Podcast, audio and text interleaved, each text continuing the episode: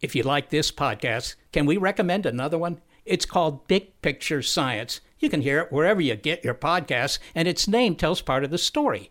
The big picture questions and the most interesting research in science. Seth and I are the hosts. Seth is a scientist. I am Molly, and I'm a science journalist. And we talk to people smarter than us, and we have fun along the way. The show is called Big Picture Science, and as Seth said, you can hear it wherever you get your podcasts.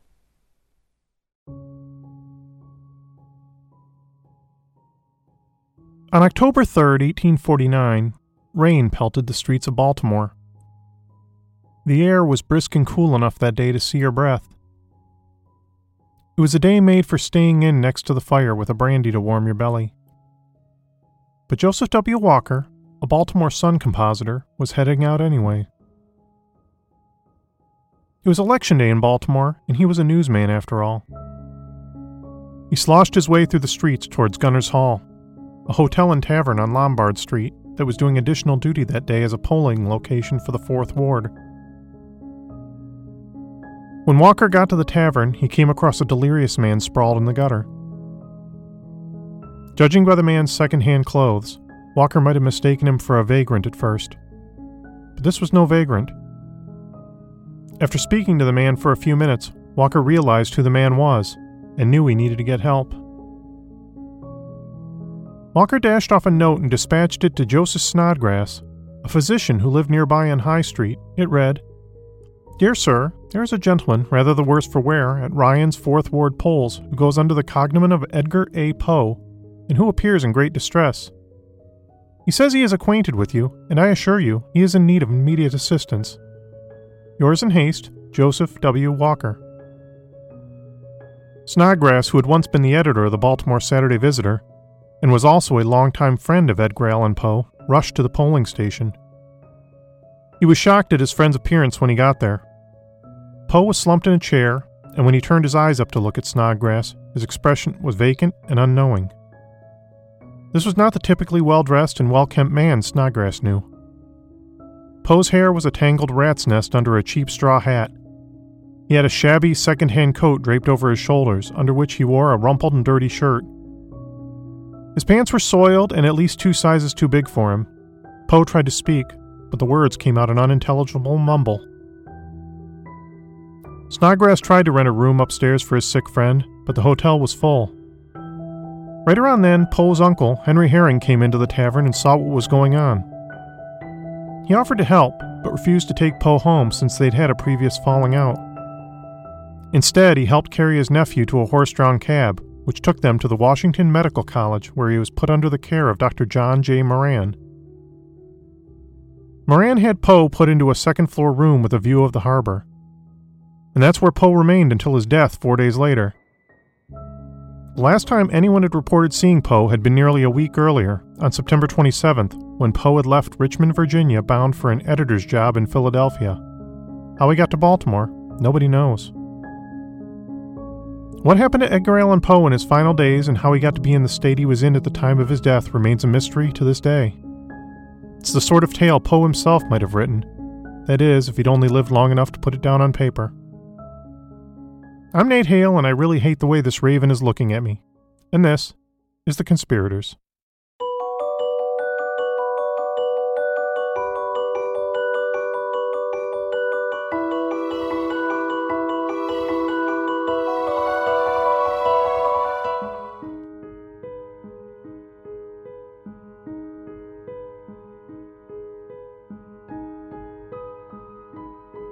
Edgar Allan Poe was born on January 19, 1809 in Boston, Massachusetts.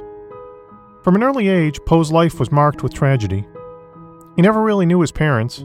His father, David Poe Jr., an actor from Baltimore, walked out on the family when Poe was a baby. Poe's mother was an English actress named Elizabeth Arnold Hopkins Poe, and she died of tuberculosis when he was only 3. Poe was separated from his siblings, his older brother William and younger sister Rosalie, and he went to live in the home of John Allan, a successful tobacco merchant who lived in Richmond, Virginia. It's from John Allan that Poe took the famous middle part of his name. Before then, he had just been Edgar Poe. Poe and his foster mother, Frances Valentine Allan, bonded into a real loving relationship. His relationship with John Allan was more complicated. The tobacco merchant alternated between doting on his foster son and being a fierce disciplinarian toward him. Although he never formally adopted Edgar, John Allan wanted the boy to one day take over the family business. But Edgar didn't have much of a head for business. He had instead the heart of a poet. By the age of 13, Poe was already a prolific poet. But the headmaster at his private school, as well as John Allan, discouraged such fanciful nonsense. Poe attended the University of Virginia in 1826, where he excelled in his classes. But his foster father refused to give him enough money to cover all his expenses. So Edgar turned to gambling to cover the difference. But Edgar wasn't a very good gambler, and this only left him further in debt. Poe's life seems to be a continual series of emotional traumas and tragedies. He suffered his next major heartbreak when he returned home on a break from college only to discover his neighbor and fiancée, Sarah Elmira Royster, had married someone else. He quit school not long after and moved to Boston, where he took odd jobs as an office clerk and occasional newspaper writer to support himself. But this lifestyle wasn't enough to sustain him. So Poe enlisted in the Army in May 1827 under the name Edgar A. Perry, claiming he was 22 years old, although he was really only 18. During that same year, Poe published his first book, Tamerlane and Other Poems. 2 years later, he got word that his foster mother was dying of tuberculosis. But by the time he got back to Virginia, she had already died. Poe briefly made peace with John Allan, and the tobacco merchant used his connections to help him get an appointment at the United States Military Academy at West Point. Poe excelled at his studies at West Point, but was kicked out after a year for poor personal conduct. Some historians think Poe might have worked to intentionally get himself kicked out of West Point as a personal rebuke to his foster father for getting remarried without telling him. The two had a major falling out over Poe getting kicked out of West Point that they never recovered from. In 1834, John Allan died, leaving Edgar Allan Poe out of his will. But he did provide for an illegitimate child John Allan had never met. Poe traveled between New York City, Baltimore, Philadelphia, and Richmond looking for a job. But he struggled and lived in poverty until he finally caught a break in 1835 when one of his short stories won a contest in the Baltimore Saturday Visitor. That's where he met Joseph Snodgrass, the editor and sometimes physician that came to his rescue in the Baltimore tavern days before his death. After winning the contest, Poe began publishing more short stories and poems, and in 1835 he landed a job as an editor for the Southern Literary Messenger. Around this time, Poe began courting his 13-year-old cousin Virginia, whom he married the following year. At the Southern Literary Messenger, Poe quickly developed a reputation as a scathing literary critic, earning him the nickname the Tomahawk Man. Poe's combative personality and aggressive reviewing style made his tenure with the magazine fairly short. He moved around from there, with brief stints at several other magazines where he continued to build his reputation as a writer and critic, although he forever struggled financially. In 1840, Poe published Tales of the Grotesque and Arabesque, a collection that contained many of the stories, including The Fall of the House of Usher and Ligeia, that cemented his reputation as a master of the macabre. In 1841, Poe is credited with creating the modern detective story with the publication of The Murders in the Rue Morgue. In 1844, Poe moved to New York City where he published a phony story about a balloon trip across the Atlantic Ocean.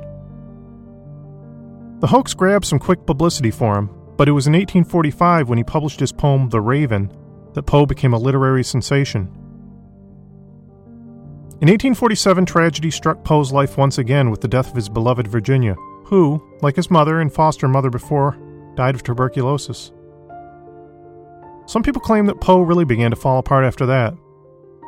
There are stories that say he became a heavy drinker and an emotional wreck in the years that followed, although that's in some dispute. Some historians have claimed that Edgar Allan Poe couldn't tolerate alcohol and never touched the stuff because of a genetic condition he shared with his sister. According to some reports, Poe would become sickeningly drunk by consuming even a single drink, and that he actually avoided drinking like the plague. Many of the stories of Poe's drinking and mental instability can be traced directly to his literary adversary, Rufus Griswold. Poe made many enemies in the literary community for his often biting criticism, perhaps none greater than Griswold. After Poe's death, Griswold published a scathing obituary of him, portraying him as a mentally deranged drunkard and a womanizer. Somehow Griswold managed to become the executor of all Poe's writings he left behind, even though the man clearly hated Poe. Griswold later went on to write the first biography of Poe, which only helped to cement these misconceptions in people's minds. Although many people who knew Poe personally denounced the book as a pack of lies. For 2 years after the death of his beloved Virginia, Poe continued to publish stories and poems, many of which dealt with his typical themes of death, loneliness, and grief. On September 27, 1829, Poe left Richmond, Virginia, bound for Philadelphia, to edit a collection of poems for Mrs. St. Leon Loud, a minor poet at the time. But Poe needed the money. He always needed money. No one knows what happened to him in the 5 days between his departure from Richmond and his sudden reappearance in front of the Baltimore Tavern, but there's been plenty of speculation. Dr. Joseph Moran, who cared for Poe at the Washington College Hospital, didn't do much to help clear up the mystery either. He denied all visitors to Poe in the 4 days he had him in his care. The section of the hospital Poe was being cared for had barred windows and was reserved for drunks. On the night before his death, Poe is alleged to have repeatedly called out the name Reynolds, although no one knows to whom he was referring. One possibility is he was recalling an encounter with newspaper editor and explorer Jeremiah Reynolds, who inspired him to write his novel, The Narrative of Arthur Gordon Pym. Another possibility is Poe was referring to Henry Reynolds, one of the judges overseeing the Fourth Ward polls at Ryan's Tavern. Pretty much everything we know about Poe's hospital stay before his death comes to us from Dr. Moran. This is problematic because over the years, Dr. Moran's story would change many times. At one point, according to Moran, Poe spoke deliriously about his wife in Richmond, although his wife Virginia had been dead for 2 years by then. Poe was engaged to be married at the time, so it's possible he was referring to his fiancée. Poe was unable to tell Moran where he'd been or what happened to his trunk of belongings. According to the doctor, Poe's final words before he died on October 7th were, "Lord, help my poor soul." At least that's what they were in that version. In a later retelling, Moran claimed that Poe's last words were something more grandiose. "The arched heavens encompass me, and God has his decree legibly written upon the frontlets of every created human being and demons incarnate. Their goal will be the seething waves of blank despair." Now, if you're like me, you'll agree that story is probably made up. There isn't any way those are anyone's last words, much less Edgar Allan Poe, who at the time was having difficulty stringing a coherent sentence together. All of Edgar Allan Poe's medical records from his hospital stay have been lost to history. That is, if they ever existed at all. Many theories have been put forward over the years as to Poe's actual cause of death. Poe's friend, Joseph Snodgrass, was convinced Poe died of alcoholism. Snodgrass had a personal stake in this belief. At the time, he was heavily involved in the temperance movement, and he used Poe as an example of the dangers of alcohol. But Dr. Moran disputed this theory, claiming that when he examined Poe, he was not under the effects of any intoxicant. And as evidence, he mentioned that the writer didn't have any odor of alcohol about him. The cause of death that made its way into the papers was a vague suggestion of a congestion of the brain, which was often used as a polite euphemism for dying under the influence of alcohol. Keep in mind, before he died, Poe was also a member of the Sons of Temperance, which made Snodgrass's claim even more unusual. Some people have claimed that Poe was a drug user and suffered an overdose. There is a story that Poe had suffered an overdose of laudanum some months earlier, which some people thought might have been a suicide attempt. But even one of Poe's many enemies, Dr. Thomas Dunn English, stated unequivocally that Poe was not a drug user. An article published in 1872 claimed that Poe had encountered a group of friends in Baltimore who took him out for a drink. Poe, unable to hold his liquor, became massively intoxicated before his friends let him go to wander the streets, where he ran into a group of thugs who viciously beat and robbed him. Where the article's author got this information is unknown. Dr. Moran never reported any signs of a beating, much less one severe enough to kill Poe. Modern science has also been used to pour water on this theory. In recent years, scientists tested some of Poe's hair that was collected after his death, and those tests indicated he had been keeping to his sobriety. One common theory about Poe's death is that he fell victim to a practice known as cooping. This was a type of voter fraud that was common in those days, in which a victim would be kidnapped, disguised, and forced to vote for a certain candidate again and again at different voting locations. Remember, Poe was found outside a polling place on an election day, wearing an unknown person's clothes. Around the late 1870s, another Poe biographer, J.H. Ingram, received a number of letters blaming Poe's death on a gang of criminals who snatched the writer off the street, not knowing who he was, getting him drunk and sending him off to the polls. Later stories have disputed these claims, though, saying that there weren't any unusual reports of cooping going on during that particular election. Still, the cooping theory does seem to fit the circumstances in a number of ways. In 1999, a public health researcher blamed Poe's death on carbon monoxide poisoning from coal gas that was used for lighting during the era. But the same scientific tests that discovered no evidence of alcohol in Poe's system also could find no traces of other heavy metals that would indicate carbon monoxide poisoning. On the other hand, there were signs of elevated mercury levels, which, in high enough concentrations, could explain Poe's hallucinations and delirium before death. One possibility is that Poe was prescribed mercury chloride by a doctor to combat a cholera outbreak he had been exposed to in the summer of 1849. In 1996, Dr. Michael Benitez came across records that indicated another potential killer, rabies.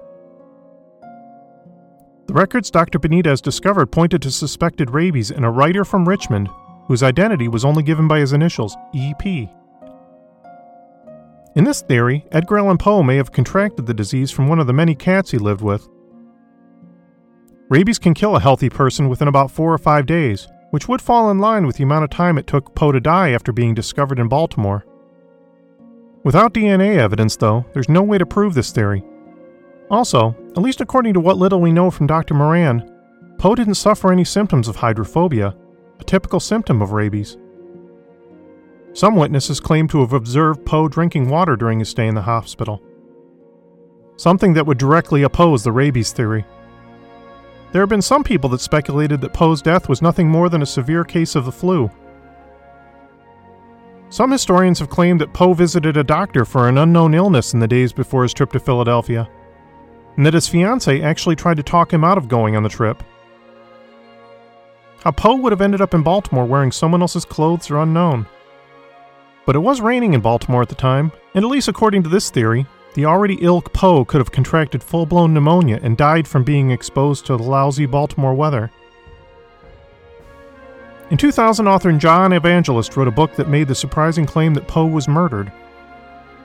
Using evidence from an assortment of letters, newspaper articles, and memoirs from the era, Evangelist claims that Poe was murdered by his fiancé's brothers. At the time of his death, Poe was set to marry a wealthy woman named Elmira Shelton. In Evangelist's version of events, Poe actually made it to Philadelphia, but when he got there, he was confronted by Elmira's 3 brothers who threatened his life.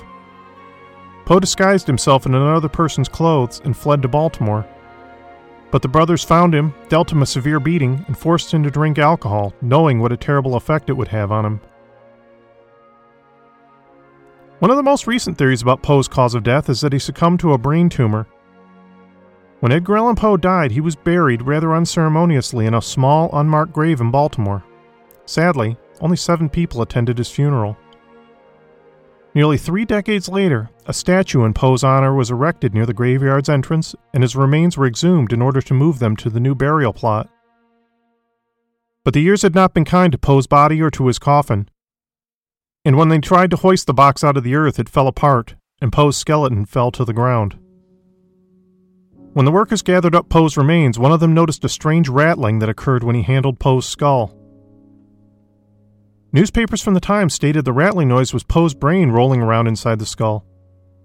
But we know now from modern science that this isn't possible. The brain's soft tissue would have been among the first to rot away following death. Matthew Pearl, an American author interested in the case, reached out to a medical pathologist for an explanation. The pathologist agreed that the brain would have long since disintegrated, but a brain tumor could have calcified into a hardened clump and remained as all that was left inside Poe's skull. A brain tumor would explain Poe's erratic behavior in his last days, and as further evidence, some reports have suggested that Poe visited a doctor once who told him he had a lesion on his brain, which contributed to his problems consuming alcohol. In the end, it's unlikely we'll ever know precisely what happened to Edgar Allan Poe in his final days. There is one other mystery tied to Poe's grave that began several decades later. Beginning in the 1930s, on every January 19th, Poe's birthday, witnesses began seeing a shadowy figure appearing at Poe's grave wearing a black suit, a white scarf, and a wide-brimmed hat. And whoever the mystery man was, he always brought with him a bottle of cognac and 3 roses, which people suspect represent Poe, his beloved wife Virginia, and Poe's mother-in-law. By morning, the mystery man would be gone, leaving behind the half-drunk bottle of cognac, and occasionally a note. Sometimes the notes would contain quotes from Poe's stories and poems. Other times they offered words of remembrance like, "Edgar, I haven't forgotten you." In 1999, a note was left behind that mentioned the passing of a torch, which many people suspect meant that the original Poe toaster, as he's come to be known, had passed on the mantle to someone else. But as news spread about the mysterious figure, crowds began to gather each year to catch a glimpse of him, which apparently didn't sit well with the mysterious man who managed to keep his identity a secret for so long. In 2010, the mystery man failed to appear, and then he failed to appear again each year after that. The tradition, it seemed, was over. In 2016, the Maryland Historical Society took matters into their own hands and chose a new Poe toaster from a select group of secret volunteers. So the tradition lives on, and each year a new mystery man will raise a glass in honor of the life and work of Edgar Allan Poe. The Conspirators is written and produced by me, Nate Hale, an entirely fictional identity. I hope you're enjoying the show because I sure enjoy bringing it to you. If you like what you hear, please subscribe on iTunes and leave us a review. We're also available on Stitcher, the Google Play Store, and our website, theconspiratorspodcast.com. As always, thanks for listening.